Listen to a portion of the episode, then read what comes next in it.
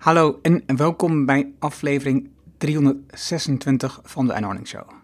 Wij leert van ondernemers en ondernemende mensen die bijzondere resultaten bereiken, welke beslissingen ze genomen hebben om hier te komen, wat ze doen, de strategie en hoe ze klanten krijgen. Mijn naam is Erno Hanning en ik deel mijn opgedane kennis, ervaringen en expertise met jou. Ik coach ondernemers zodat ze impactbeslissingen nemen om uiteindelijk een gezonde groeimotor te creëren, zodat de onderneming vanzelf loopt. Vandaag het gesprek met Sophie van Gol. Sophie is econoom met als missie om de loonkloof te dichten. Ze is auteur van het boek Waarom vrouwen minder verdienen en wat we eraan kunnen doen. Met haar bedrijf Salaris Tijger zet ze zich in voor gelijke beloning. Ze is columnist voor het Financieel Dagblad en medepresentator van de podcast I'm Speaking. In mijn missie werk ik eraan om sociale ongelijkheid terug te dringen. De loonkloof tussen mannen en vrouwen en tussen minderheden is één van de elementen die voor sociale ongelijkheid zorgt. Het boek Waarom vrouwen minder verdienen geeft mij achtergrond waardoor dit ontstaan is en wat we kunnen doen om de loonkloof te veranderen. Gelukkig lukt het om nog net dit gesprek met Sophie te hebben voor haar verlof. Leer meer over de loonkloof die er is, hoe witte mannen dit recht praten en wat we als ondernemers kunnen doen om dit te doorbreken. Laten we beginnen. Welkom in de Erno Hamming Show. De podcast waarin je leert over de beslissingen om te groeien als ondernemer met je bedrijf. Luister naar de persoonlijke verhalen van succesvolle ondernemers en ondernemende mensen. Dan nu, jouw business coach, Erno Hamming. Welkom in de nieuwe podcastaflevering. Vandaag spreek ik met Sophie van Gol. Welkom Sophie. Dankjewel. En Sophie, als je naar de video kijkt, is de auteur van het boek Waarom vrouwen minder verdienen en belangrijke wat we eraan kunnen doen. En ehm, ik, zit, ik heb nog geluk dat ik nog met je kan praten op dit moment. Je bent bij mijn zwangerschapsverlof. En dus um, uh, ik, ik ben gelukkig dat ik nog net in deze laatste dagen nog net even met jou hierover kan praten. Het boek um, had ik gelezen en ik was, ik was er heel enthousiast over. En daarom zei ik ook tegen mijn collega podcast-opnemer Tom van Lubbe van we moeten dat ook in, in de boekenkast opnemen. En nou, hij heeft het nu gekregen, dus hij, gaat, hij kan het lezen. Dus daar gaan we uh, dieper in op het boek. Ik zal ook links naar die uh, aflevering plaatsen zodra die online is. Um, uiteraard hebben we het over fragmenten van het boek nu ook, want ja, dit is nou eenmaal je werk, dit is wat je doet. Mm -hmm. en uh, wat mij opviel in, de, opviel in de dingen die ik van je onderzocht heb, en dat en dat is een onderwerp wat, wat me op dit moment best wel veel bezighoudt, is um, wat, wat je eigenlijk, uh, waar je wakker van ligt, waar, waar je mee bezig bent, wat is wat, wat je drijft? Ja, uh, nou dat is die loonkloof natuurlijk, die ik heel graag wil dichten. Uh, daar, waar ik ook een boek over heb geschreven, waar ik ook vaak columns en artikelen over schrijf. En ook waar ik me met uh, mijn bedrijf Salarisstijger voor inzet. Dus het is gewoon ja, dat vrouwen nog steeds veel minder geld verdienen dan mannen. Als ze ander werk doen, maar ook als ze hetzelfde werk doen. En dat een heel groot gedeelte van de vrouwen daardoor niet financieel onafhankelijk is en niet uh, ja, voor zichzelf uh, kan zorgen. En dat uh, frustreert mij en baart me zorgen. En ook gewoon dat ik zie hoeveel vrouwen heel erg ja, worden onderschat. Weet je wel, dat ze dan helpen dan met salarisstijgermenten, met onderhandelen. En dan komen ze bij me en dan zeggen ze, ja, ik heb tien jaar ervaring, deze en deze functie. En dit heb ik als aanbod gekregen. En dan denk ik echt van, hoe kan dat? Weet je wel, veel te laag salaris. En dan zeggen ze van, ja, moet ik dat doen? Ik zeg, nee, je zou echt het dubbele moeten verdienen. uh, dus uh, ja, elke dag weer dat soort verhalen. Of uh, ja, wat vrouwen meemaken op de werkvloer aan seksisme en discriminatie. Ja, dat frustreert me gewoon. En dat wil ik gewoon heel graag veranderen. Dus dat dat uh, drijft mij. Oké, okay, je bent een vrouw, dat deel begrijp ja. ik. Maar hoe kom je aan zo'n frustratie? Ja, nou, dat is een beetje waar ik ook mijn boek mee open. Dat ik op een gegeven moment, ik ging zelf werken op mijn eerste baan op de Zuidas. En toen zag ik gewoon opeens in van, oké, okay, die gelijkheid waar iedereen het over heeft. Of ja, die ik daarvoor eigenlijk als normaal uh, zag, aannam. Die, uh, uh, is er eigenlijk helemaal niet. Weet je wel, er is gewoon nog superveel ongelijkheid, maar we praten de hele tijd over alsof we super open en uh, tolerant en progressief land zijn, terwijl de werkelijkheid gewoon vaak heel anders is. Ehm, ja, en ik denk dat ik dat gewoon heel onrechtvaardig vind en zonde ook. En denk van, ja, dan wordt ons land geleid door incapabele mensen. Of je ziet zo vaak mannen op hoge posities waarvan je echt denkt van, nou, eh, waarom zit hij daar in hemelsnaam? Weet je wel, wat is dat voor iets? Ehm, wat gaat hij ons voor iets goeds brengen? Niks. en heel veel talentvolle vrouwen die gewoon niet uh, ja, worden erkend zeg maar, in hun werk of niet genoeg zichtbaarheid krijgen of niet genoeg geld daarvoor krijgen. Dus uh, dat ja, frustreert mij. Je hebt voor je studie um, in ieder geval een deel in het buitenland doorgebracht. Een tijdje in Madrid ja. en een tijdje in de VS, in Californië. Ja, en in Barcelona. Ja? Ook een tijd, ja. Ook nog. Wat, wat zie je dan als je vanuit, als je, als je in zo'n land, in, in zo'n andere cultuur zit, wat zie je dan terug vanuit dat perspectief in Nederland? Zie je dan, zie je dan een groot verschil? Zie je overeenkomsten? Wat zie je dan?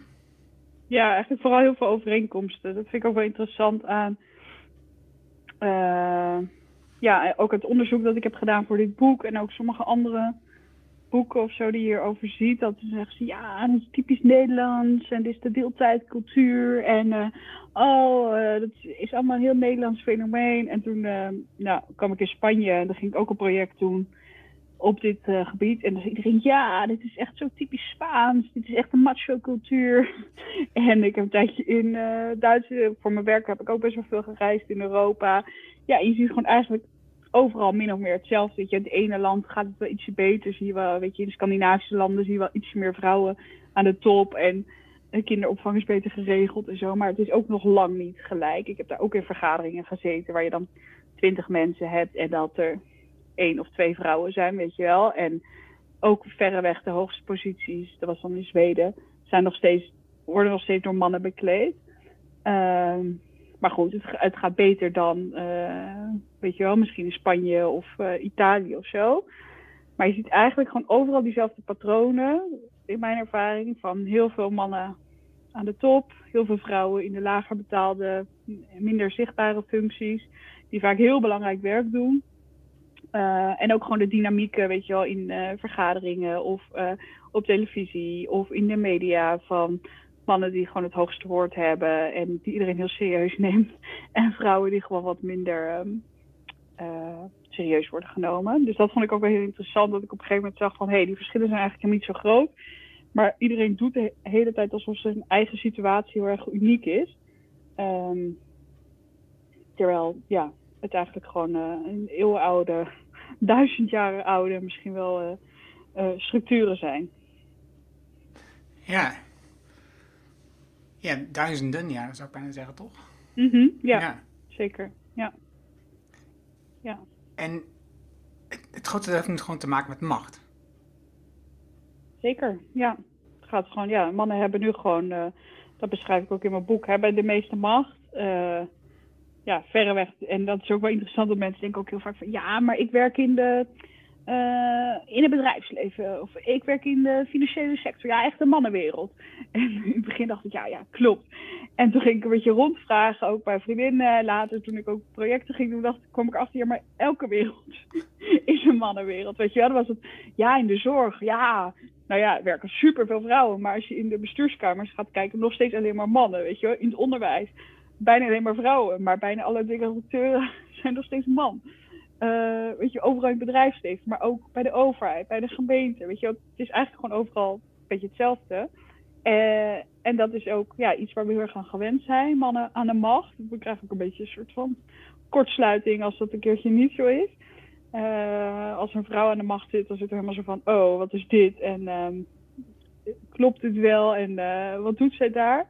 Um, en dat maakt het ook zo moeilijk om het te veranderen, denk ik. Want ja, degenen die aan de macht zitten, die bepalen ook weer wie er na hun aan de macht komt. En die hebben heel veel invloed. En die, uh, ja, die kunnen beslissen hoe dingen worden ingericht. En zolang dat steeds mannen zijn, ja, blijft de wereld ook een beetje van hun en voor hun het beste werken.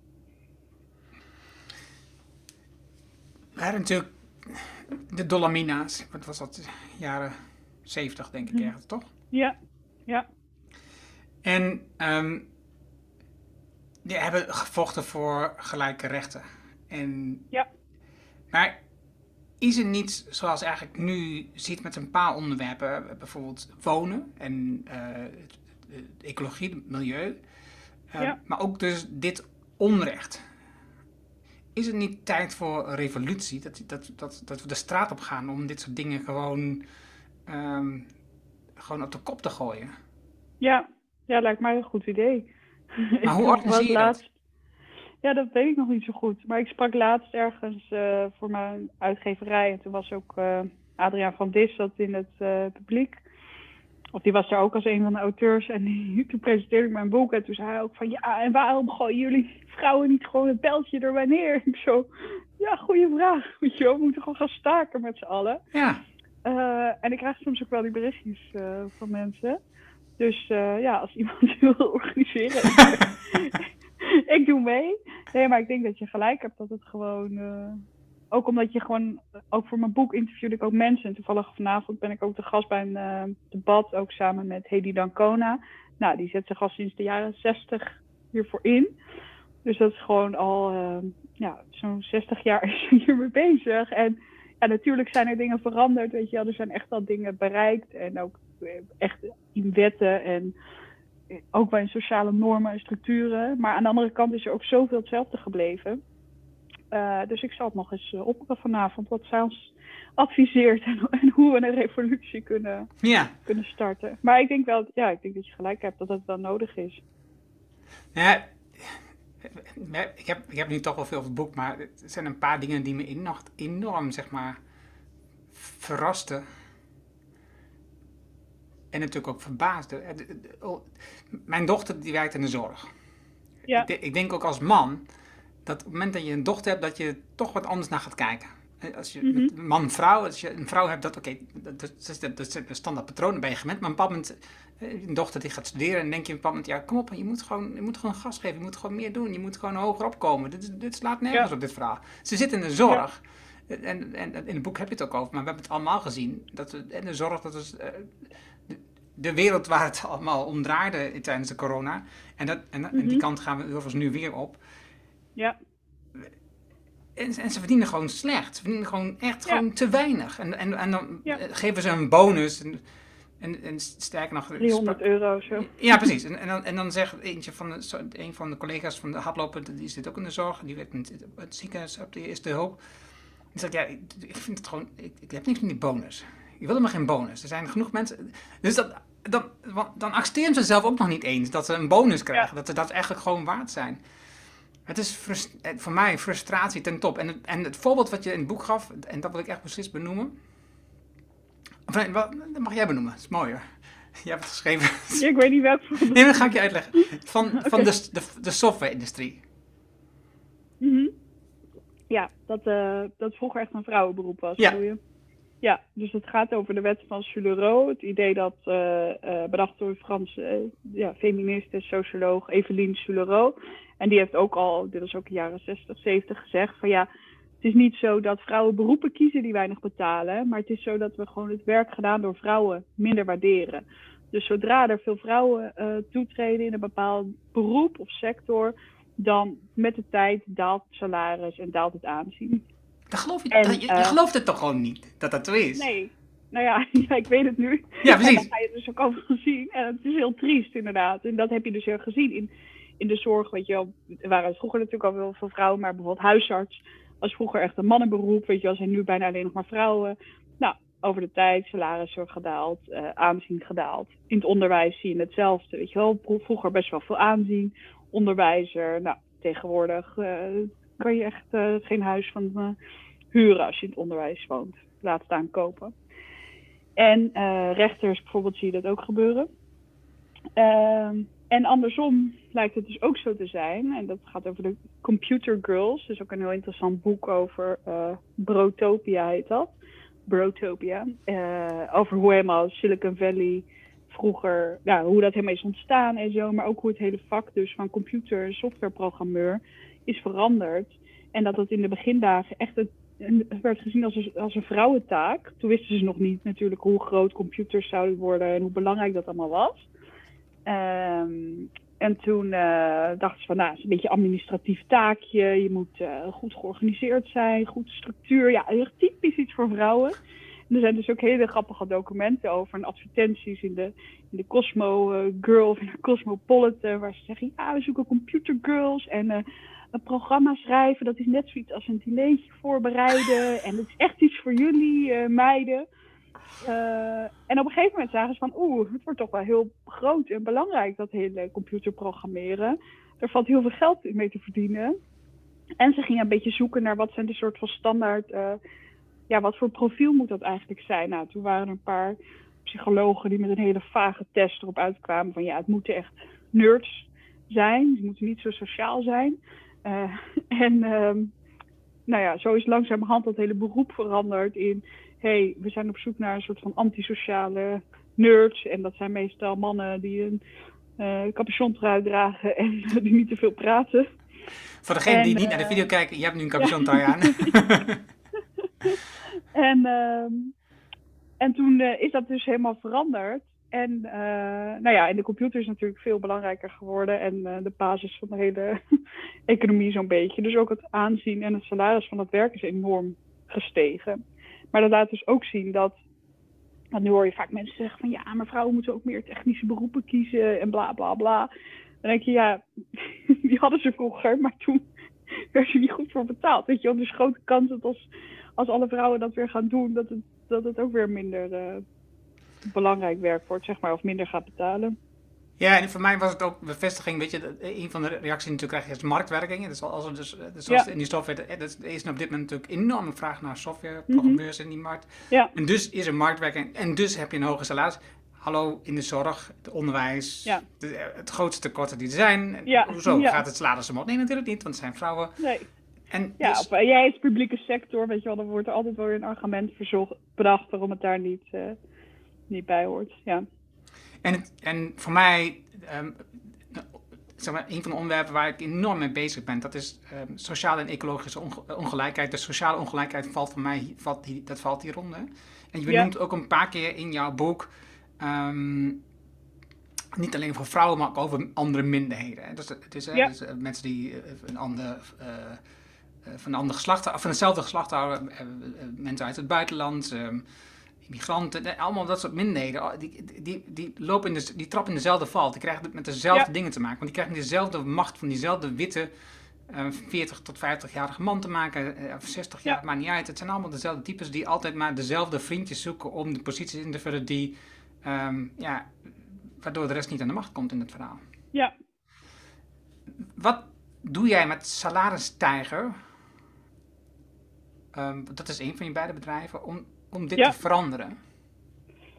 Um, wat ik uh, doe is, uh, nou, uh, ja, dit probeer ik anders aan de ene kant de hele tijd agenderen, columns over schrijven, boeken over schrijven.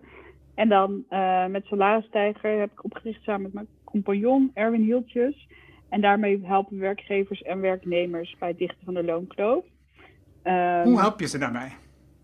Nou, werknemers helpen we met um, salarisonderhandelingen. Dus dat is gewoon heel praktisch. Mensen zeggen, oké, okay, ik heb een nieuwe baan of ik uh, heb binnenkort mijn jaargesprek bij mijn huidige baan. Ik wil onderhandelen, maar ik weet niet hoe ik het aan moet pakken of ik durf het niet of ik weet niet hoeveel ik moet vragen. Help mij. En is dat dan een uh, soort uh, workshop of rollenspel? Ja, ja, allebei doen we. Dus we doen echt één op één hulp. Meestal coaching is dat. En soms doen we ook een benchmark van tevoren. Want heel veel mensen weten niet hoeveel ze eigenlijk zouden moeten verdienen. En dan denken ze, nou, ik krijg ietsje meer dan in mijn vorige baan. Het zit wel goed, weet je wel. Terwijl, ja, misschien kunnen ze wel uh, het dubbele verdienen in die nieuwe baan. Dus echt een beetje marktonderzoek doen we dan. Vragen we ook uh, anderen in de omgeving. Dat is wel interessant. Dan doen we een soort anonieme uh, peer review. Dus dan vragen we drie mensen uit de sector van, nou, dit is het profiel. Wat denk jij dat diegene moet verdienen? Er komen vaak hele nuttige tips uit. En dan doen we een coachingsgesprek en dan doen we inderdaad echt een rollenspel. En dat is wel grappig, want ja, mensen vinden dat vaak een beetje ongemakkelijk. Maar het is, ja, het, het, het klopt bijna altijd met de werkelijkheid. Weet je wel? Dus speelt een van ons werkgever en die ander moet dan gewoon oefenen met argumenten. En heel vaak achteraf dan zegt ze, ja, ze zeiden precies wat jij had gezegd in het rollenspel, weet je wel. Dus dat is ook wel, dan doorzie je ook van, ja, het maakt ook niet zo uit in welke industrie je precies werkt of welke sector. Het is gewoon altijd een beetje dezelfde trucjes die worden gebruikt. Uh, wat is, wat is wat in, wat? Trucjes. Ja. Wat is zo'n trucje? Nou, het, is gewoon, het eerste antwoord is gewoon altijd nee. Nee, kan niet. Uh, crisis, uh, tijd, moeilijk, corona, geen budget. nee, nee, nee. Dus ook als je het zelf wil oefenen, onderhandelen, weet je wel, kan je gewoon thuis doen of met je partner of met je wie dan ook. En dan zeg je gewoon tegen die ander, ja, je moet gewoon de hele tijd zeggen nee, nee, het kan niet. En jij moet gewoon met betere argumenten proberen te komen. En je niet daar te snel door laten afschrikken. Uh, dus dat is eigenlijk heel vaak zeggen ze gewoon nee, het kan niet. Of ik beslis daar niet over. Of uh, je verdient al veel meer dan de rest. Weet je wel, het zijn altijd een beetje dezelfde argumenten. Um, en waar het ook best wel moeilijk is om iets tegen in te brengen. Dus dat proberen wij ook mensen te leren van ja, je moet niet te veel op die argumenten ingaan. Of probeer het niet te ontkrachten. Je moet gewoon zelf een goed verhaal voorbereiden en daarbij blijven. Dus dat zeg ik ook wel eens, weet je, doe net als Mark Rutte. Maakt niet zo uit wat ze je vragen. Je, je geeft gewoon dezelfde antwoorden. Um, dus dat doen we voor werknemers. En daar hebben we ook een online uh, cursus ontwikkeld waar je me dat allemaal uitleggen. En soms worden we ook ingehuurd door werkgevers om hun eigen werknemers te leren onderhandelen. Dat is wel grappig. Dus dan meestal is dat dan voor traineeships of zo. Maar soms ook bijvoorbeeld voor een uh, vrouwennetwerk of um, ja, gewoon een soort van professionele ontwikkeling. Uh, dus dan geven we ook workshops online of op locatie. En aan de andere kant helpen we werkgevers met hun intern uh, ja, beloningsbeleid en ook bijvoorbeeld onderzoek naar de loonkloof. Dus heel veel alle organisaties zeggen natuurlijk van nee, wij hebben geen loonkloof. En uh, nee, wij belonen mensen echt heel eerlijk. Maar heel vaak ja, onderzoeken ze het gewoon niet echt. Um, dus dan zeggen wij van nou, heb je daarnaar gekeken? Uh, en dan geven ze ons de data en dan gaan we dat helemaal uitzoeken en ook uh, corrigeren waar nodig. Dit betekent. Ik heb drie vragen die door mijn hoofd ingaan tegelijk en ik ben bang dat ik één vergeten. Ja. Maar dat betekent dat um, wat onderzoek, dat is, dat is waar je vandaan komt. Hè? Je komt van Boston Consulting Group. Ja. Um, en dus, dus je, je, zit in die adviesgroep waar je veel onderzoek doet, dat, dat is waar je bron zit. Um, je hebt ook veel consultancywerk gedaan daarvoor ook al. Ja. Zat dat ook in je opleiding? Want je hebt uh, economics gedaan. Was dat, was, is dat ook vooral onderzoek voor jou geweest? Mm, ja, niet heel veel. Maar wel, ja, ik heb wel de scriptie bijvoorbeeld best wel een uitgebreid onderzoek gedaan. Heb heel veel data-analyse. Uh, dus een beetje wel, ja. Maar ik heb dat inderdaad ook veel geleerd in mijn werk als consultant. Heel veel uitzoeken, analyses doen, mensen interviewen, goed met data werken, ja. Ja. Nu, nou ben je dat um, salaris stijgen, dat doe je met z'n tweeën. Ja. En als ik naar de problematiek luister en ook lees in je boek, dan denk ik, dat, moet, dat moeten gewoon honderd mensen doen. Dat, ja. dat, dat, dat, red je met z'n tweeën niet om dat voor elkaar te krijgen. klopt. Wat, is je, wat zijn jullie plannen daarop? Um, ja, goede vraag. Sorry. nu, niet zo heel, nu niet zo heel veel, want uh, ik, was, ik was nu erg veel druk bezig met mijn boek en uh, daarna de baby. Dus uh, dat, dat is nu het plan. Maar het plan is wel echt, ja, ik zou eigenlijk veel meer in willen zetten op die werkgevers die te helpen. Want kijk, werknemers helpen, dat is heel leuk om te doen. Vooral als het lukt natuurlijk. Elke keer is het een situatie een soort van overwinning. Want dan krijg je weer een berichtje terug van ja, het is gelukt, onderhandelen. Dan krijg je nou, soms ook echt... Deze week hielp ik iemand. Het eerste aanbod was uh, eh, 75.000 euro. Maar ik wist, ja, zij uh, is gewoon een supergoeie professional, superveel ervaring, financiële sector. Dus er is ook gewoon heel veel geld. Dus ik zei, nou, jij moet zeker boven de ton uh, zitten. Zij zei, nou, dat durf ik echt niet te vragen. Nou, weet je, heen en weer gegaan. Uiteindelijk heeft ze dat gezegd. En toen, echt binnen twee uur of zo, kwam die werkgever terug met aanbod van, volgens mij, 92.000. Dus ik zei, nou, goed gedaan, weet je wel. Telefoongesprekje van een kwartier. En je hebt zo uh, 17.500 euro verdiend. ja, bizar. Ja, en, en dat is, en dat is alleen het eerste jaar, want als je dat je leven doortrekt, dat is, Precies. dat is gewoon belachelijk veel. Ongelooflijk, ja. En het was nog niet eens het einde van de onderhandeling. Hè. Dit, was gewoon, eh, dit kwam gewoon gelijk terug. Ik zei, nou, ik zou zeker nog een tegenbod doen. Want ze komen zo snel terug dat je had laten zien dat er meer in zit. Precies. Dus, eh, dus dat is wel, weet je, op dat niveau is gewoon, eh, het is gewoon heel fijn om iets concreets voor mensen te kunnen doen en ze daarbij te kunnen helpen. Maar met betrekking tot een loonkloof is het natuurlijk pleisters plakken, weet je wel. Want we kunnen een paar honderd, misschien een paar duizend vrouwen, en we helpen trouwens ook mannen. Dus dat is ook, elke keer als dat weer lukt, dan denk ik, nee, het is niet goed voor de loonkloof. Eh, maar goed, dus weet je, dat is leuk om te doen, maar het, het, lost natuurlijk structureel helemaal niks op. Ehm, dus daarom willen we graag meer inzetten op die werkgevers. Maar daar, wat daar gewoon het, het probleem is, of heel veel werkgevers willen gewoon helemaal niet dat onderzoeken, die willen gewoon helemaal niet weten of ze ehm, een loonkloof hebben. Weet je wel, dan blijven ze maar smoesjes verzinnen en argumenten. En zo van ja, je moet het echt bekijken. Ja, lastig, lastig, lastig. Maar ze, ja, ze zijn gewoon bang dat ze het vinden natuurlijk. Ze hebben niet, eh, ja, het is verboden bij de wet, maar ze weten ook van nou ja, het wordt toch niet gecontroleerd. Dus weet je wel, zolang we het niet, niet weten, niet meten is niet weten, zeg maar. En dat vinden heel veel eigenlijk wel prima. Helaas. Ja, ik zit te denken aan het voorbeeld van. ehm eh, ik ben nou niet even zijn naam. Pri- Price heet hij. Hoe is zijn voornaam ook alweer? In ieder geval, de Amerikaanse CEO van een bedrijf wat ook iets heeft met. Oh met- ja. Die Dan Price? Dan Price, dat is de naam. Ja, ik precies. volg hem, ja. En die heeft een bepaald moment, nou ja, hoe hij aan zo'n hoge beloning van zichzelf kwam, dat, dat, dat laten we even buiten beschouwing. Maar het heeft een bepaald moment zeg maar, gezegd, oké, ik heb eigenlijk wel genoeg aan 70.000 dollar per jaar. En, en ik ga gewoon mijn eigen beloning verdelen over alle medewerkers, zodat iedereen op minimaal 70.000 dollar uitkomt. Ja, En dan, nou ja, hij heeft echt hoon en pek en veren gehad over dat, hè, dat Ja. hij een socialist was en dat zou nooit goed gaan, dat kan niet uit. Maar nu, zoveel jaar later, zie je gewoon, en ik volg hem dus op Twitter en zo, dan zie je hem dus, dus Ja. berichten plaatsen over wat dat nu het effect is voor, geweest voor het bedrijf. En hij ageert ook veel tegen grote bedrijven, hoe zij daarmee omgaan, ja, dat soort dingen. En eh, eigenlijk is dus, in mijn optiek, wat ik er ondertussen van geleerd heb, is het heel vreemd dat je dit niet onderzoekt. Dat je niet wilt dat mensen op een bepaalde minimale beloning komen. En dat ze, want een van de belangrijkste aspecten om ervoor te zorgen dat mensen zich beter inzetten in hun werk en meer resultaat van je boeken, is gewoon dat je voor veiligheid zorgt. Dat je zorgt dat er een veilige werkomgeving is. En een disbalans, een onbalans in beloning, is dus eigenlijk hoe heet het, impliciet een, een onveilige werkomgeving. ja, Laat staan alle dingen die jij nog beschrijft die je meemaakt als vrouw over allerlei seksuïstische, seksistische Ja. eh, nou ja, woorden die je naar je hoofd geslingerd krijgt. Dat, dat, dat, wil ik niet eens over hebben. ja. Maar de beloning is al, dat is gewoon al de, de kern voor gewoon een gelijkwaardige behandeling en daarmee een veilige in, in, in je bedrijf. Dus het is heel vreemd dat je niet tot onderzoek eigenlijk. Ja, nou ja, of juist logisch dat ze weten dat ze dus het niet goed doen. En ze dus duidelijk iets te verbergen hebben.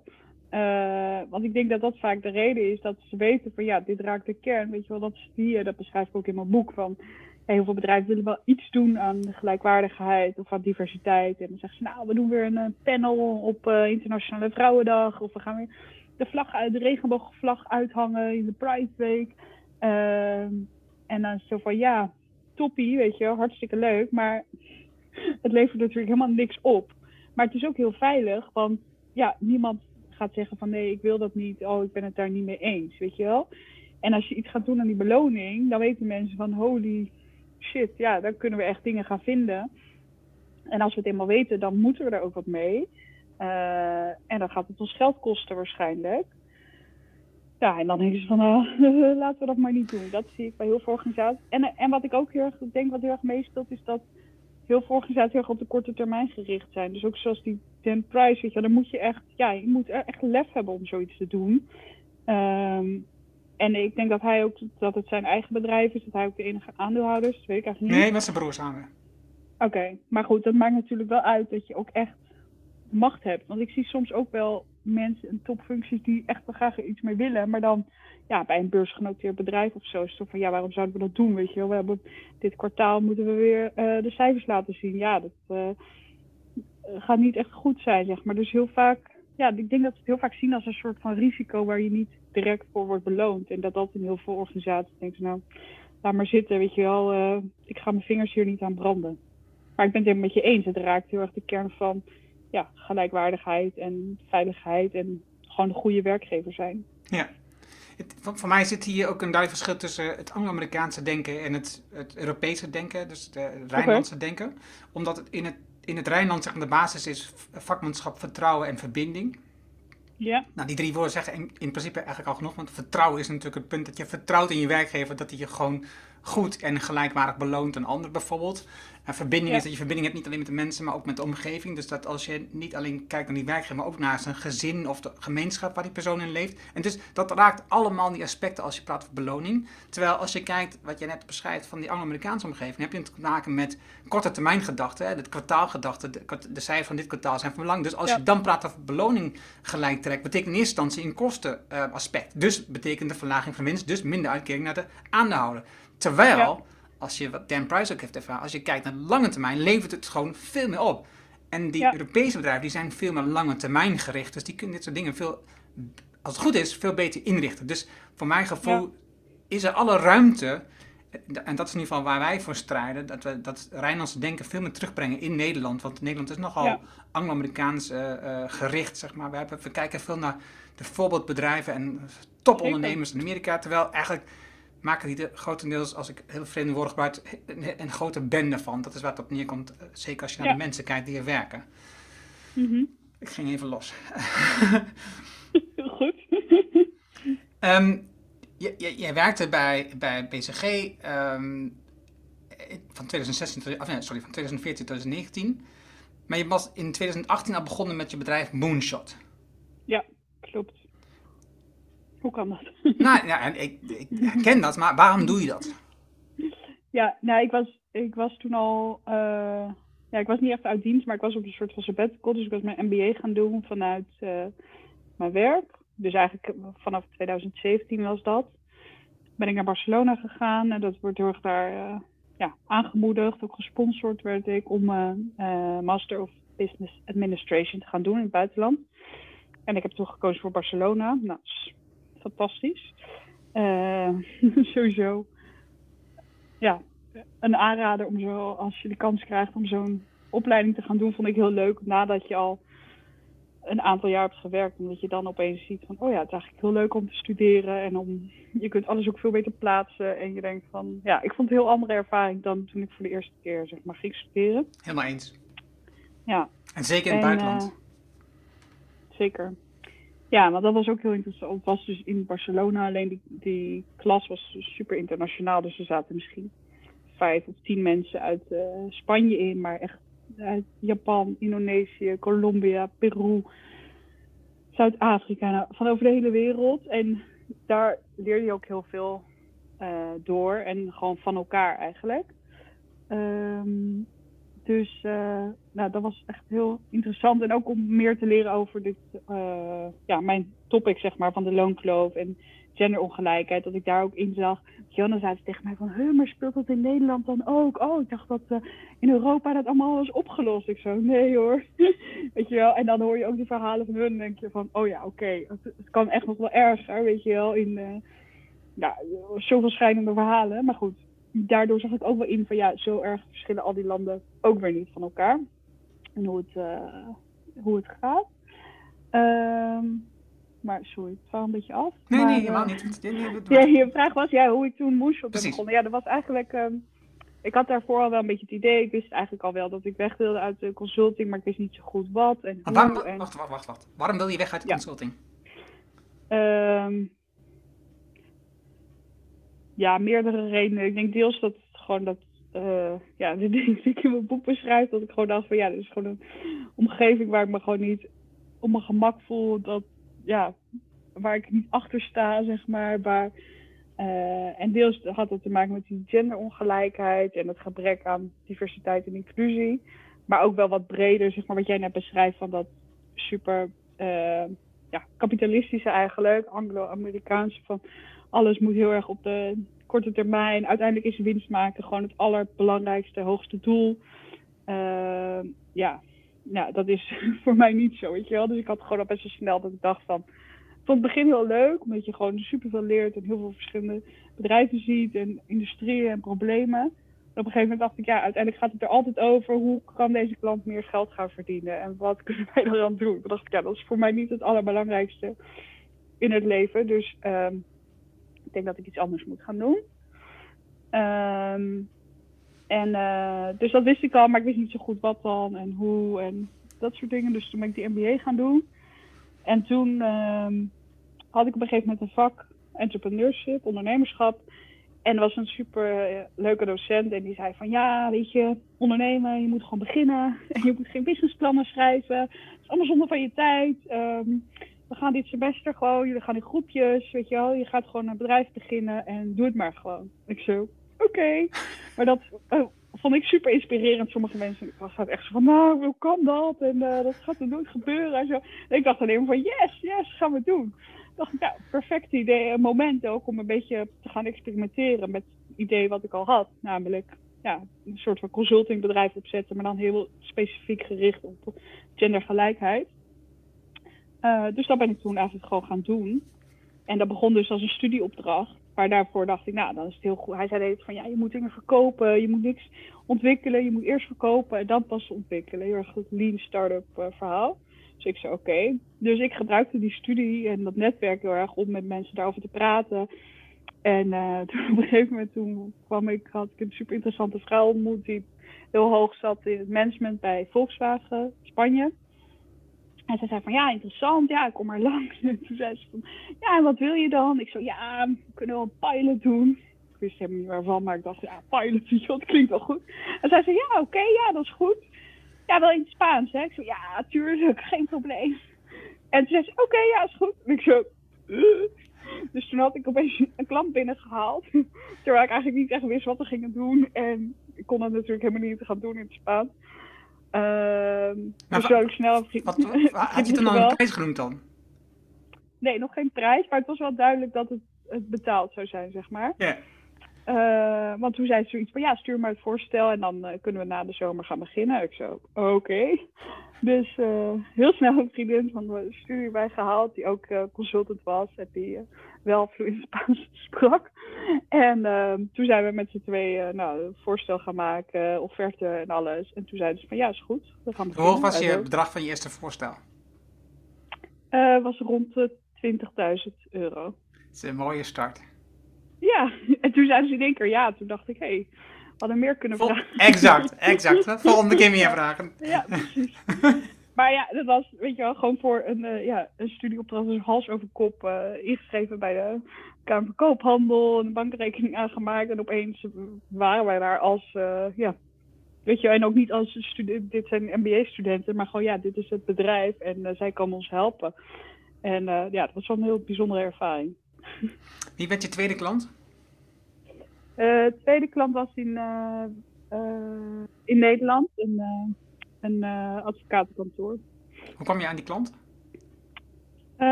ja, weer een beetje op dezelfde manier. Ik was toen gewoon heel veel bezig met, ja, met bedrijven, met mensen hierover praten die dat mogelijk interessant vonden. Nog een beetje zo half onder het mom van studieopdracht en half onder het mom van ik ben een bedrijf aan het beginnen. Uh, dus toen raakte ik met hun in gesprek en toen ging het ook al veel makkelijker, want toen kon ik vertellen, ja, en bij Volkswagen en we hebben dit en dit en dit gedaan. Zei, oh interessant, ja, dat willen wij ook wel. Nou, oké. Okay. Dus toen, uh, ja, ik uiteindelijk was of ging afstuderen, toen had ik dus al die twee ervaringen, twee best grote projecten gedaan. En toen dacht ik van ja, nou, als dit is gelukt, dan, uh, weet je wel, als ik me hier fulltime op ga richten, dan moet het ook wel lukken. Dus toen heb ik ontslag genomen en ben ik dat gaan doen. Twee vragen nog hierover. Ja. Wat was je vraagprijs voor de tweede opdracht? Oeh, dat weet ik niet meer. Maar ik denk, ik denk wel iets vergelijkbaars, maar uh, uh, dat het minder werk was. Ja. Zeg maar, het ging er wel uh, op, ik ging er wel op vooruit, zeg ja, maar. Ja, ja, ja, ja. Mooi. Ja. En vond je het ingewikkeld om ontslag te nemen? Ja, vond ik wel moeilijk. Want ik, uh, nou, toen ik daar was in Barcelona zo, toen zei ik tegen iedereen van ja, ik ga nooit meer terug. En uh, zo fantastisch en ik ga ondernemen, weet je wel. Dus ik, ik, wist ook wel heel erg dat ik het wilde. Alleen om die stap te zetten vond ik wel moeilijk. Want ik kwam terug in Nederland en uh, ja, uh, iedereen zei van ja, ben je gek geworden? Of nou, niet iedereen, maar een paar mensen zeiden tegen ben je gek geworden? Weet je, wat ga je nou doen? En ze hebben toch die studie voor je betaald. En ik moest dat ook gaan terugbetalen als ik uh, weg zou gaan. En uh, ja, je hebt helemaal, wat heb je nou? Weet je wel, ik had geen kantoor, geen collega's. Ja, ik had die twee klanten wel gehad, maar dat was alweer afgerond, zeg maar. Dus uh, ga je dat nou echt doen? Dan kan je niet nog beter wachten en zo. Dus iedereen ging ook een beetje, die ik om advies vroeg, die gingen al twijfels en zo op mij allemaal zitten projecteren. Dus dat vond ik wel heel lastig, ja. Maar uiteindelijk dacht ik, ja, leef maar één keer en uh, probeer het gewoon. En uh, ja, was echt de beste beslissing die ik ooit had kunnen nemen. Maar het begin was wel lastig, ja. Oké, okay, dus ik heb nog twee vragen hierover dan. Dat is mooi. Ja. um, wat voor schuld nam je mee met die studie? Uh, 50.000 euro okay. ongeveer. Oké, dat is te overzien dus uiteindelijk. dat is een boel geld, voor duidelijkheid. Een boel geld, maar ja. het is te overzien. Als je net, als je net een opdracht hebt gedaan, als je twee opdrachten van 20.000, uh, dan heb je 40.000 in een half jaar verdiend, zeg maar, voor het gemak. Precies. Dan denk je, oké, okay, dat kan. Dat kan. Precies, zo keek ik ook naar, ja. En even nou over dat beslissingstraject wat je op dat moment hebt. Hè? Dus je weet dat je het gaat doen, je twijfelt, je vraagt een aantal. Wat, wat doe je nog meer in dat beslissingsproces bij jezelf? Um, ja, goede vraag. Ja, ik denk dat ik op een gegeven moment, ja, zat ik dus mensen om advies te vragen, maar elke keer als ik, ja, als iemand niet zei wat ik wilde horen, dan dacht ik, ja, ben ik het helemaal niet mee eens, weet je wel. Dus ik, ik doe gewoon wat ik zelf wil. Ik denk dat dat wel het belangrijkste was. Ja, en ja, gewoon veel nadenken. Uh, en ik was ook wel bezig gewoon in de tussentijd al een beetje het verder te ontwikkelen. Dus ik ging wel gewoon door met sales, zeg maar, of ja, netwerken met mensen. Um, ja, en op een gegeven moment dacht ik ook van ja, ik kan wel iedereen wat advies vragen, maar uiteindelijk, ja, het is mijn leven, weet je. Ik moet het uh, gaan doen elke dag en, de, en ik moet het gaan terugbetalen of niet, weet je wel. Maar ik moet ook, als ik niet wegga, als ik blijf, moet ik elke dag weer naar die baan. Dus iedereen kan wel zeggen van, oh jee, je moet gewoon nog even blijven. Zij hoeven niet dat werk te doen, weet je wel. Ja. Dus op een gegeven moment dacht ik, ja, en ik dacht ook van ja, diep van binnen wist ik het ook wel. Ik heb ook nog eerst geprobeerd om een soort deal te sluiten en om te blijven, dat ik iets daarmee kon gaan doen, weet je wel, intern. Maar dat lukte uiteindelijk allemaal niet. En toen werd het ook wel duidelijk voor mij van ja, ik moet gewoon uh, knoop doorhakken. Uh, ja, ik ben heel blij mee dat ik dat heb gedaan. Nu heb je dus al um, een paar jaar twee bedrijven naast elkaar. Ja. Waarom doe je dat? Waarom heb je dan twee bedrijven? Ja, dat is een beetje zo ontstaan. Op papier lijkt het ook wat meer apart dan dat het is in werkelijkheid. Want ze hebben eigenlijk een beetje hetzelfde doel natuurlijk. Uh, maar ik begon dus alleen en met Moonshot. En uh, toen ging consultingopdrachten voornamelijk doen. Ook wat trainingen geven. En toen uh, op een gegeven moment zag ik gewoon van ja, al die bedrijven, weet je wel, die praten er maar over. En dan verandert er vervolgens helemaal niks. En het frustreerde me gewoon. En toen raakte ik met Erwin aan de praat daarover. En toen dacht ik, ja, die loonkloof, weet je, dat is gewoon iets... Ja, wat jij ook eerder zei, van dat raakt heel erg de kern van gelijkwaardigheid. Dat kun je ook niet zo goed um, uh, verbergen of zo, weet je wel, als je dat hebt. Want je meet het gewoon en het is gewoon ja of nee. En, en ook omdat ik toch wel wat meer dacht van ja, uh, die werkgevers, weet je wel, het gaat allemaal zo ongelooflijk langzaam. Dus om iets meer op het individu te gaan richten. Dus zo kwamen we toen op om Salarisstijger te starten. En dat is ook wel even mijn grootste focus geweest uh, afgelopen jaar, denk ik. En Moonshot, ja, het bestaat nog wel. Uh, maar ik doe niet meer echt, zeker toen het niet meer nodig was, doe ik niet meer echt actief sales of zo daarvoor. Maar als er dingen binnenkomen of aanvragen, dan doe ik het soms wel. Mhm. Ja. Maar salarisstijger is dan een main focus. En daarnaast zijn dus al die columns gekomen en het boek en maak een podcast en uh, dat soort dingen. En salarisstijger, dat is afgeleid van carrière-tijger? Uh, ja, een beetje. Ja, we hebben één dag gebrainstormd over een heleboel namen. Toen kwamen we op uh, salarisstijger. Toen dachten we, yes. Ja. ja. het heeft meerdere betekenissen. Soms denken mensen ook dat het is salarisstijger. Dat zit erin. Dus uh, ja. Mooi, mooi, mooi, het mooi. spreekt wel veel mensen aan.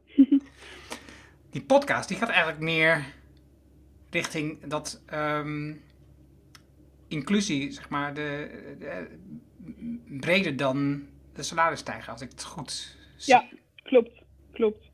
Het gaat echt over ja, onderzoeken hoe het patriarchaat nog altijd springlevend is. Dus het is uh, inderdaad breed. Het zijn een beetje de thema's die ik ook in mijn boek beschrijf, maar eigenlijk nog breder dan dat. Dus we hebben het ook over armoede. We hebben een keer een aflevering gemaakt over dakloze vrouwen, over vrouwen in de politiek. Uh, nu net hebben we een aflevering gelanceerd over humor. Dat heel veel mensen zeggen van, oh, maar je mag ook helemaal niks meer zeggen tegenwoordig. En um, oh, het slaat wel door allemaal. Dus toen zijn we dat gaan onderzoeken van, hoe zit dat nou eigenlijk? Ja, dus die is, uh, dat is ook wel grappig. dat ik ook wel merk dat ik steeds minder, of steeds ietsje verder weg kom van die corporate wereld, zeg maar. Toen ik net begon met ondernemen was ik eigenlijk gewoon een beetje hetzelfde aan het doen als ik had geleerd bij BCG, maar dan op heel specifiek onderwerp. En nu doe ik, ja, weet je, die podcast is meer ook gewoon uit interesse en uh, heeft helemaal niks meer te maken met bedrijfsleven. Uh, dus dat is ook wel leuk om, uh, ja, wat ik ook wel leuk vind aan ondernemen, dat je gewoon, ja, eigenlijk alles kan doen en uitproberen en dat er geen regels zijn of zo. Ja, ja, eens. Die, dan komt een bepaald moment dat boek. Wanneer, wanneer krijg je het idee ja. voor je boek? Wanneer denk je, ik ga een boek schrijven hierover? Uh, ja, al best wel lang geleden. Wel, nou misschien dat, wanneer ik het voor het eerst heb gedacht, weet ik niet. Maar voor het eerst met de uitgever in gesprek raakte was toen ik net terugkwam uit Barcelona. Dus toen was ik een beetje in dat uh, beslissingsmoment en dacht, wat ga ik nou allemaal doen? En mijn eigen bedrijf beginnen. Maar ik dacht ook al wel van, poeh, ga ik dan de hele tijd die opdrachten doen voor bedrijven? Ik weet ook niet hoe ik er op zit te wachten. Ik ook gaan schrijven. En toen eigenlijk heel toevallig raakte ik met iemand uh, in gesprek. En die zei, oh ja, mijn vriendin werkt bij een uitgeverij. En uh, ze is ook hier geïnteresseerd. Kan je wel een keer contact brengen? Dus toen ben ik met haar gaan praten. En toen ja, was ze eigenlijk wel enthousiast. Toen zei ze, nou, schrijf maar een voorstel. Oké, okay, is goed. Ik had geen flauw idee. En toen uh, heb ik dat gedaan. Toen zei ze, nou leuk, ja, schrijf maar een eerste hoofdstuk. En toen dacht ik, oké. En toen uh, op een gegeven moment zei ze van, ja, wil je het gaan schrijven? Hier is een contract. Zo, oh. Dus dat al met al, zeg maar, totdat het uitkwam, heeft dat wel twee jaar geduurd. Maar ik deed dat natuurlijk ook naast mijn andere werk. En ik had ook heel lang niemand echt over, ja, wel een paar mensen wisten het wel, mijn vriend en nog een paar mensen. Maar ik had het niet echt aangekondigd of zo. Want ik dacht ook steeds van, nou, ik weet niet of het wel gaat lukken. Ik weet niet of het zo af gaat maken. Dus ik dacht, nou, ik schrijf het eerst gewoon. en als het dan af is, dan uh, vertel ik het mensen. En dat uh, kan ik wel aanraden als je een boek wil schrijven. Want als mensen het helemaal weten, gaat iedereen weer vragen... Oh, is het nou met je boek en is het al af en zo. En het is gewoon iets dat best wel veel tijd kost. Dus dat werkte eigenlijk wel goed voor mij. Ja. Hoeveel onderzoek zit in dat boek van jou? Ja, wel veel. Maar dat is ook wel. Ja, ik vind het ook moeilijk om te zeggen hoeveel tijd het nou echt heeft gekost, echt het onderzoek of echt het schrijven. Want het, het ging een beetje zo in, in vlagen, zeg maar. Dan had ik gewoon een periode, weet je wel, een paar weken, dat ik echt heel veel mee bezig was. Maar heel veel komt ook gewoon uit mijn ervaringen die ik heb opgedaan, weet je wel, bij bedrijven, verhalen die mensen me hebben verteld. Dus het is allemaal wel een beetje zo. Het is niet dat ik dacht van oké, okay, ik moet nu gaan zitten en heel veel onderzoek doen, weet je wel. Het is allemaal een beetje samengekomen en uh, ontstaan. Ja. In een interview, ik ga het bedrag niet noemen voor duidelijkheid, maar daar staat, moeten mensen maar zelf opzoeken als ze het willen, werkelijk willen oh. weten. Er staat, ja. wat, wat werd aan jou gevraagd, wat je dan nu zelf verdient als je ja. dan zo druk bent als ja. uh, salarisstijger. Ja. Um, wat, ja, het is natuurlijk altijd een, een, een, lastig onderwerp voor ondernemers. Want ja. wat verdien je nou werkelijk? Hoeveel, hoeveel geld gaat er naar werk naar privé? Wat gebruik je van je werk in je privé? En het zijn allemaal zulke ja. uh, dingen die zo vervlochten zijn met elkaar. Maar heb jij voor jezelf een soort salarispad uitgestippeld waar, waar je naartoe wilt groeien? Want je verdient een stuk minder dan je natuurlijk bij, bij BCG deed. Ja. Maar het, eh, als je zo in, eenmaal in zo'n pad zit met BCG, dan, dan, dan ga je wel richting de ton, gok ik, op jaarbasis. Ja. Zo niet nog meer. En um, heb je voor jezelf ook bedacht dat je toch met je bedrijf straks naar een groeipad gaat voor um, jouw eigen salaris? Uh, nee, eigenlijk niet. Uh, het is ook grappig dat want ik zeg inderdaad altijd van ja, je moet transparant zijn over geld en zo. Toen werd ik dus geïnterviewd door NRC. Eerste vraag, hoeveel verdien je? Ik zo. maar ik dacht, ja, ik moet natuurlijk wel eerlijk zijn. Um, maar, en, ik moet ook zeggen, het is ook wel een beetje een keuze, zeg maar. Ja, ik, het klinkt misschien een beetje gek, maar ik zou ook of het eerste jaar bijvoorbeeld dat ik ging ondernemen, verdiende ik meer dan ik nu verdien. Dus het is ook wel een beetje een keuze waar ik me op richt. Dus als ik me heel erg richt op die adviestrajecten voor uh, corporates, kan ik makkelijk het salaris verdienen of meer eigenlijk dan ik voorheen verdiende. Maar ik heb ook voor gekozen van ja, dat is niet wat ik het allerinteressantste vind. En zoveel geld heb ik ook niet nodig, weet je wel. Dus ik ben nu eigenlijk best wel tevreden met inkomen en vooral ook met de dingen uh, die ik doe. Dus ik heb niet echt in mijn hoofd van, oh, het moet groeien naar dit of dit. Nee. Oké, ik ben nu heel benieuwd, hè? Ja. Voor mij is het een bekend gevoel, wat jij net beschrijft. Ja, ja. Maar is dat niet een vrouwengevoel? Nee, dat denk ik niet. Hm. Ja, weet ik, ja. Nou ja, je bent geen vrouw. Nee, precies, ik ben geen vrouw. Ik heb het gevoel ook, maar ik kan me voorstellen dat heel veel mensen dat gevoel... Um, ik hoor het, laat ik zeggen, ik hoor het vaker van vrouwen. Ik heb met veel coaches gewerkt en daarvan waren veel vrouwen. En die, die waren al heel vaak sneller tevreden dan ik. Ja, ja, ja. Als ik het werk voor hun deed, om hun te zeggen dat we meer klanten gingen krijgen. Dat is wat ik met hun deed. En zij waren gewoon uh, vaak al. Dus ik heb meer ambitie dan hun voor hun eigen bedrijf. Dat is een beetje vreemd. En eigenlijk had ik ook meer ambitie voor hun dan ik dan uiteindelijk weer vaak voor mezelf had. Dat is, ook, net, dat is ook net zo eigenaardig eigenlijk. Ja, dat herken ik ook heel erg. Als dat mensen die ik help met onderhandelen, zeg ik nee, je moet veel meer krijgen, je moet veel meer vragen. En dan bij mezelf denk ik, nou, prima. Um, Nee, maar ik heb meer ook, ik heb er ook over gelezen en bijvoorbeeld dat uh, ook dat er zo'n relatie is tu zeg maar, tussen geluk en uh, inkomen, weet je wel. En die, ja, als je echt in de armoede leeft, dan is het heel belangrijk dat je meer gaat verdienen. Maar dat bedrag ligt op de 70, 75.000 per jaar, geloof ik. Zo onderzoek van een tien jaar oud of zo. Uh, en daarvan zeggen ze van ja, dan is zeg maar je basisbehoefte voldaan. Je kunt kopen wat je nodig hebt. Uh, en heel veel extra geld voegt dan niet meer heel veel toe. En daar geloof ik wel heel erg in. Van, ja, wat. Weet je wel, het is fijn. Het is heel belangrijk dat je geen zorgen hoeft te maken over geld. En uh, dat je een beetje op onverwachte dingen bent voorbereid. Maar heel veel extra, ja, voor mij is dat niet zo belangrijk. Dus uh, ja, zo zie ik het meer. Dat is waar. Ik had gisteren een gesprek met Yvette Watson. Er zit een podcast, aflevering hiervoor, 325, als je wilt luisteren. Ik zal het linkje plaatsen. Maar dat is dus um, belangrijk voor jezelf, hè? dus als, als, als, als ondernemer, als mens. Maar voor je bedrijf is het natuurlijk wel belangrijk dat je veel meer winst maakt. Om te groeien, bedoel je? Ja. Ja, maar dat is ook de vraag of je wat impact, zeg maar, en winst staan ook niet per se... Uh gelijk aan elkaar, toch? Nee, maar ze moeten wel, uh, in ieder geval, dat ben ik van mening, ze moeten langs elkaar opgaan. Je kan niet, je, je wil impact maken, jij wil impact maken op, je wil de loonkloof uh, vernietigen, zeg maar even voor het gemak. Ja. Ja, en dus, en dus wil je impact maken. En als je, als je wilt dat je impact groeit, moet je winst groeien. Dat kan niet anders. Je kan niet je, kan niet je impact laten groeien als je winst niet groeit, omdat je namelijk de middelen nodig hebt om um, activiteit te ontwikkelen om die impact te maken. Want als je, zoals nu, doe je dat uh, met een aantal mensen, met een aantal klanten, je doet het met een aantal werkgevers. En als je wilt dat het verder groeit, zul je veel meer initiatief moeten ondernemen om echt te zorgen dat je heel Nederland die loonkloof weghaalt.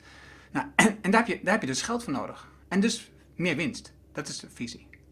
Ja, ik weet niet of ik dat helemaal die visie deel. Want ik denk van, ik zou heel makkelijk, zeg maar, je kunt ook heel veel winst maken met dingen die helemaal geen waarde toevoegen, geloof ik. Oh ja, oh, eens, maar dat is niet de kant die ik op wil.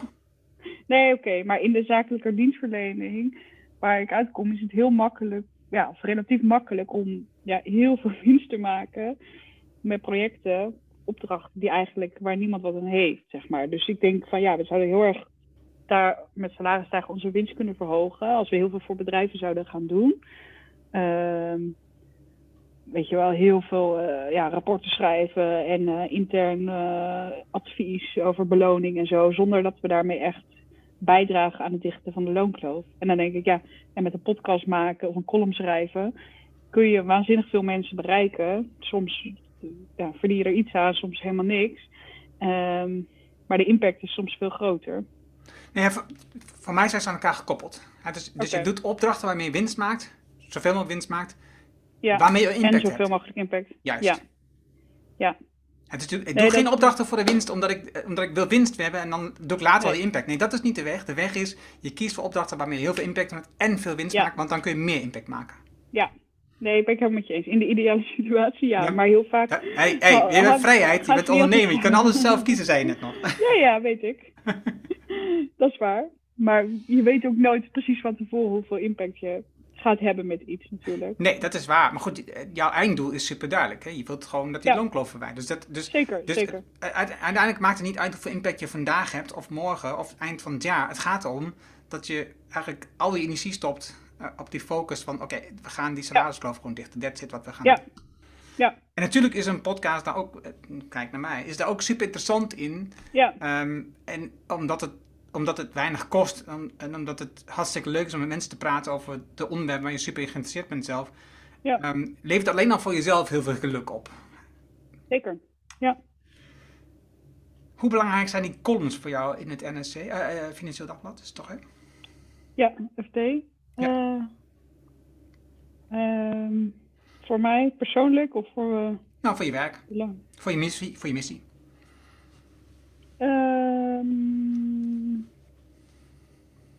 Ja, vind ik het lastig. Dat is bijvoorbeeld iets waarvan ik het lastig vind om de impact in te schatten. Ik denk dat het best wel veel mensen bereikt, veel mensen het lezen, maar heel veel mensen die lezen het elke week, weet je wel, maar daar hoor je nooit wat van, weet je wel. Dat, ik weet niet dat ze het lezen. Of totdat ze een keer zeggen, ja, ik volg je column elke week. Dan denk ik, oh, grappig. Ja. Eh, maar ik denk wel, ja, het is wel belangrijk voor mij. Nou, sowieso vind ik het, ben ik gewoon heel blij met die plek. En ik vind het gewoon heel, eh, ja, fijn eh, dat ik daar elke week iets kan agenderen dat ik belangrijk vind. En wat volgens mij meer aandacht nodig heeft. Dus dat is soms een loonkloof, maar soms zijn het, eh, gaat het ook over klimaat of over de woningmarkt of hele andere dingen. Ehm,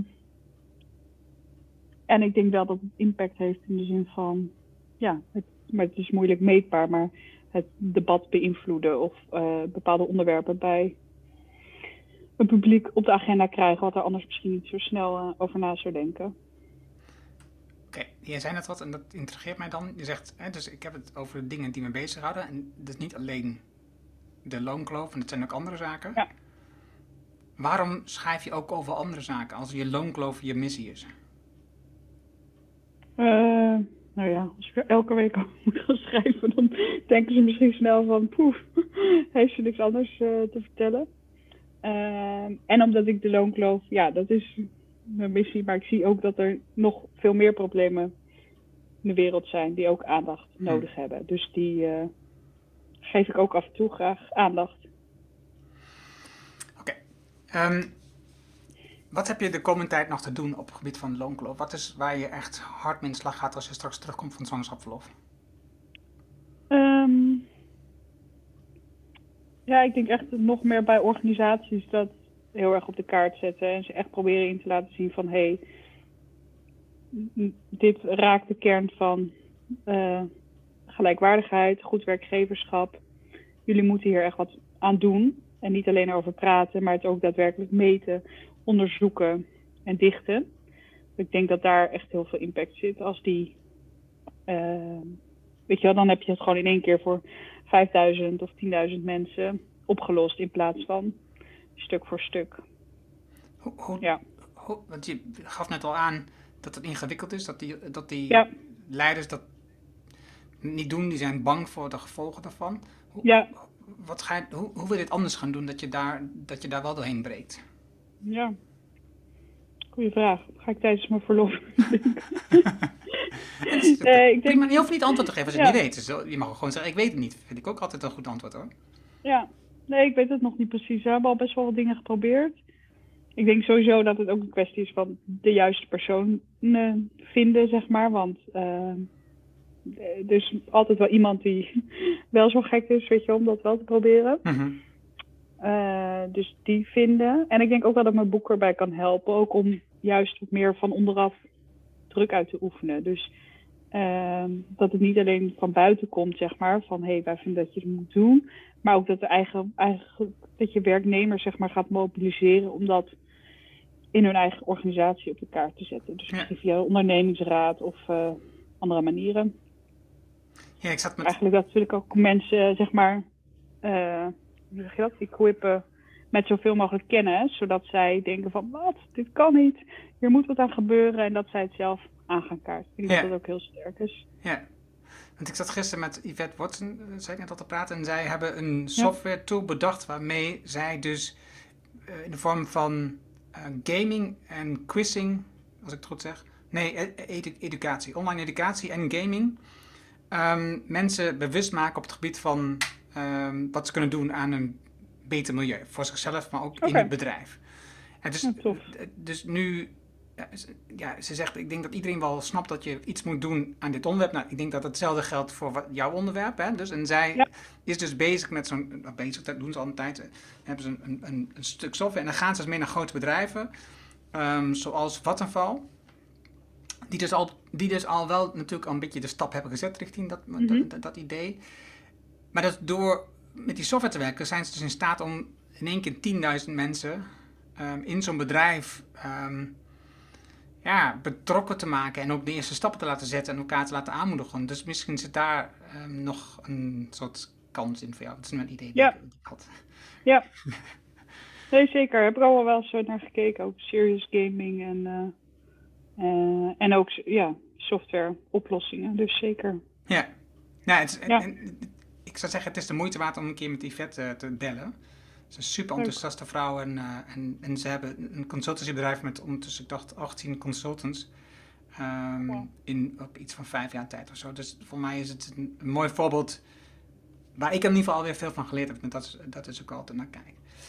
Ehm, eigenlijk heb ik wel alle vragen die ik wilde stellen. Ehm, ja, ik vond, ik, wat ik al zei, ik vind het boek fantastisch, want, want dat ga ik in de boekencast verder uitleggen. eh, wat de punten van is. Ik ben ook benieuwd naar de mening van Tom van Lubbe op dit onderwerp. Tom van Lubbe die werkt overigens, is eh, partner bij Visie. Ja. Visie is een hypotheekverstrekker en zij, ehm hypotheekadviseur, sorry. en zij ehm, zijn helemaal van nou ja, ge- gelijkheid, gelijkwaardigheid. Dat, dat, dat, Ja. zit diep in. Dus, Wat betreft bijvoorbeeld transparantie in lonen. Het is wat jij zegt, transparantie is belangrijk. Nou, in mijn boek. ja, precies. En transparantie is gewoon super belangrijk. Dus, dus ehm, als je wilt dit de wereld gaat, dan moet je gewoon de transparant in zijn wat je verdient en wat iedereen verdient in je organisatie. Maar ook wat ze, als ze naar een andere functie gaan, wat ze dan verdienen. Want dat, is, dat zorgt gewoon voor dat je de basis gewoon, de veiligheid georganiseerd hebt. Mensen veel makkelijker keuzes kunnen maken. In plaats van dat ze allerlei dingen gaan bedenken zelf. Wat er zou Ja. kunnen gebeuren als ze dat zouden doen. Dus ehm dankjewel, Sophie. ehm, ten eerste voor het schrijven van het boek. Ten tweede voor jouw missie, dat je dat aanpakt. Ehm, klinkt misschien wat raar voor een man van in de 50 die wit is. Eh, maar, dat- Juist goed. maar zo denk ik er We wel over. you. Ja, en, ehm, en ten derde voor dit gesprek. Het was eh, leuk om met je diep op in te gaan en om van je te leren ook hoe, hoe jouw geschiedenis, hoe je hier bent geland, zeg maar, waar je nu bent. En ik wens je heel veel ehm, plezier en sterkte de komende maanden eh, met je nieuwe ontdekking, Dankjewel. je nieuwe onderneming. Ja, nieuwe onderneming. Dankjewel. Ja. Dat was het mooie gesprek met Sophie.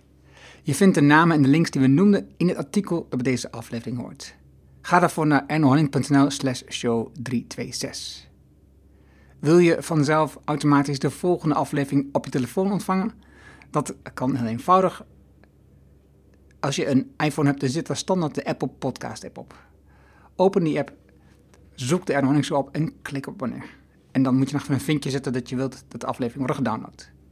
Heb je een Android-telefoon, download dan bijvoorbeeld de Player FM app. Zoek daar in de Erno Show op en klik op abonneer. Dankjewel hiervoor. Heb je vragen, opmerkingen of reactie over deze aflevering met Sophie of over de podcast in het algemeen? Stuur mij dan een e-mail naar podcast.ernohanning.nl En ik hoor super graag van jou. Wil je weten hoe de omzet verdrievoudigde nadat iedereen een minimumloon had gekregen van 70.000? Wil je leren hoe je ruimte maakt om te floreren? En het stimuleren van ongelijkheid goed is voor jullie? Vraag dan het boek Impactbeslissingen voor welvaart en welzijn aan op ernohanning.nl. Dit is mijn nieuwste boek op dit moment en je downloadt het daarom helemaal gratis. Je hebt zelfs geen e-mailadres nodig. Er is ook een Kindle en EPUB versie. Wil je de papieren versie van dit boek? Dat kan ook. Je betaalt dan alleen de verzendkosten. Tenminste, zolang dit mijn nieuwste boek is. Vraag het daarom nu aan op ernohanning.nl. En je hebt een volle agenda, dat weet ik. Je leest het in één avondtijd. Dankjewel voor het luisteren en graag tot de volgende. Dankjewel voor het luisteren naar de Erno Hanning Show op ernohanning.nl.